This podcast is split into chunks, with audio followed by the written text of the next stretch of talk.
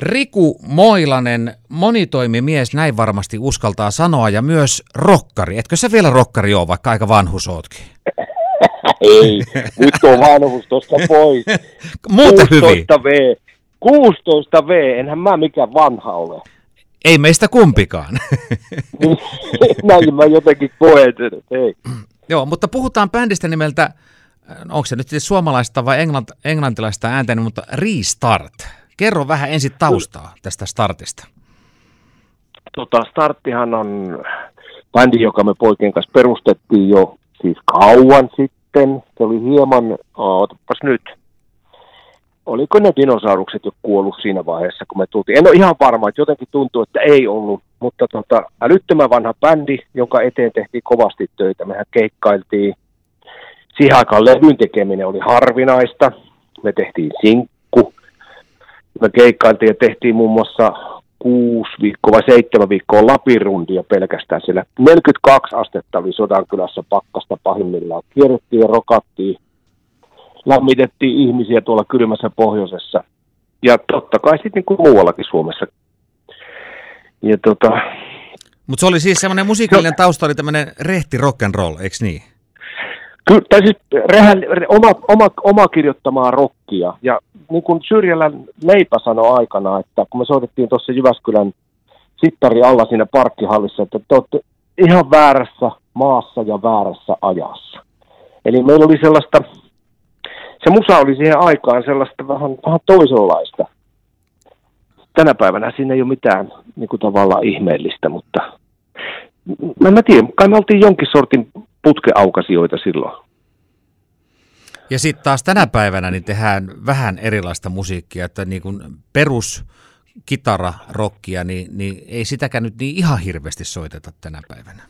Ei Suomessa, ei, mutta mä oon talvet viettänyt Espanjassa ja siellä kun kuuntelee minkälaista se on, niin siellä ihan oikeasti on kitarabändejä ja bändien tempot ei ole niinku, ne saattaa kesken biisi heitellä, ne vaihtaa tehokeinona sitä ja tiedätkö, niitä ei ole lyöty kiinni, niitä ei ole kvantisoitu mitenkään. Se koko, koko kitaramusa ei se ole kuollut, se on vaan täällä kummasti täällä Suomessa jäänyt ton rapattamisen jalkoihin. Mä en ymmärrä.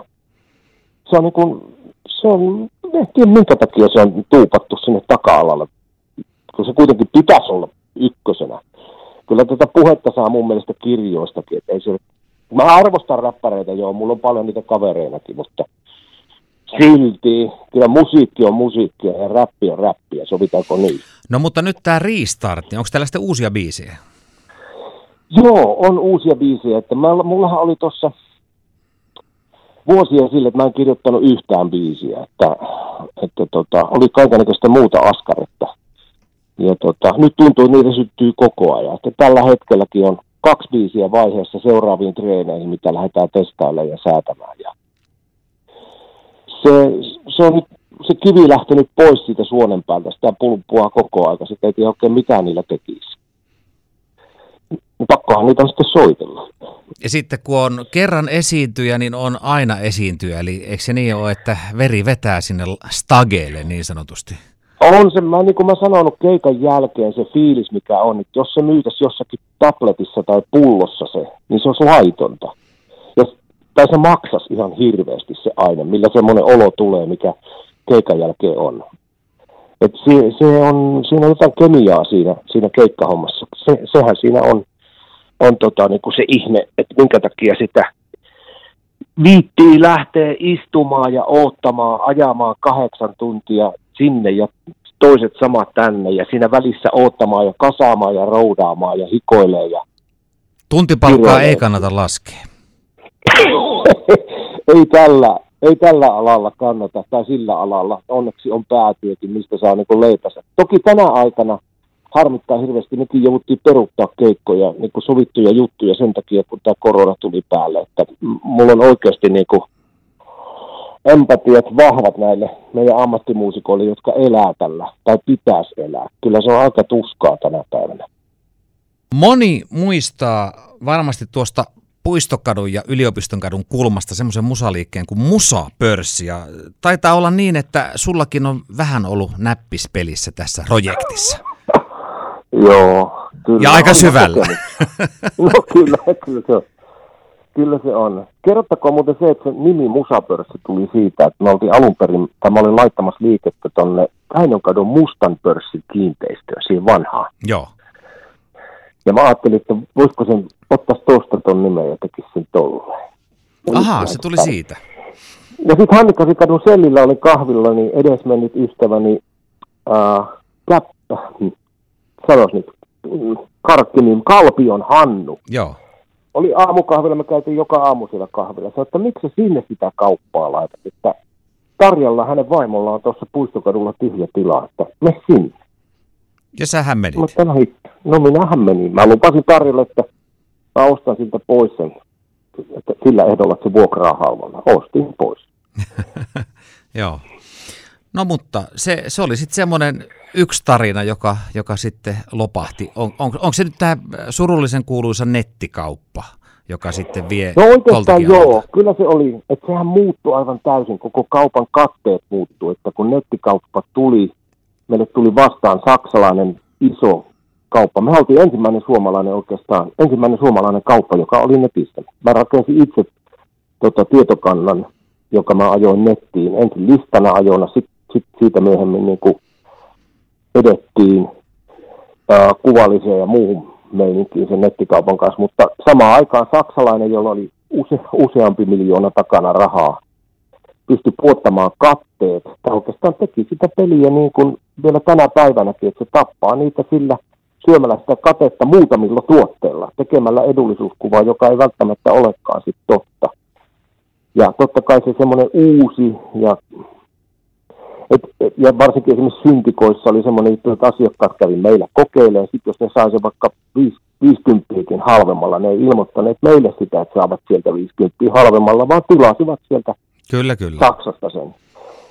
Karua Ja, peliä. ja tota, karua peliä, mutta se, että mun mielestä kuluttajallakin pitäisi olla se vastuu ymmärtää, että jos sä haluat niitä käydä kokeilemaan, niin kannattaa vähän sitä paikallistakin yritystä tukea, eikä Jep. kaikkea tilata sieltä Kiinasta, Mm, niin kuin mistä halvimmalla saadaan.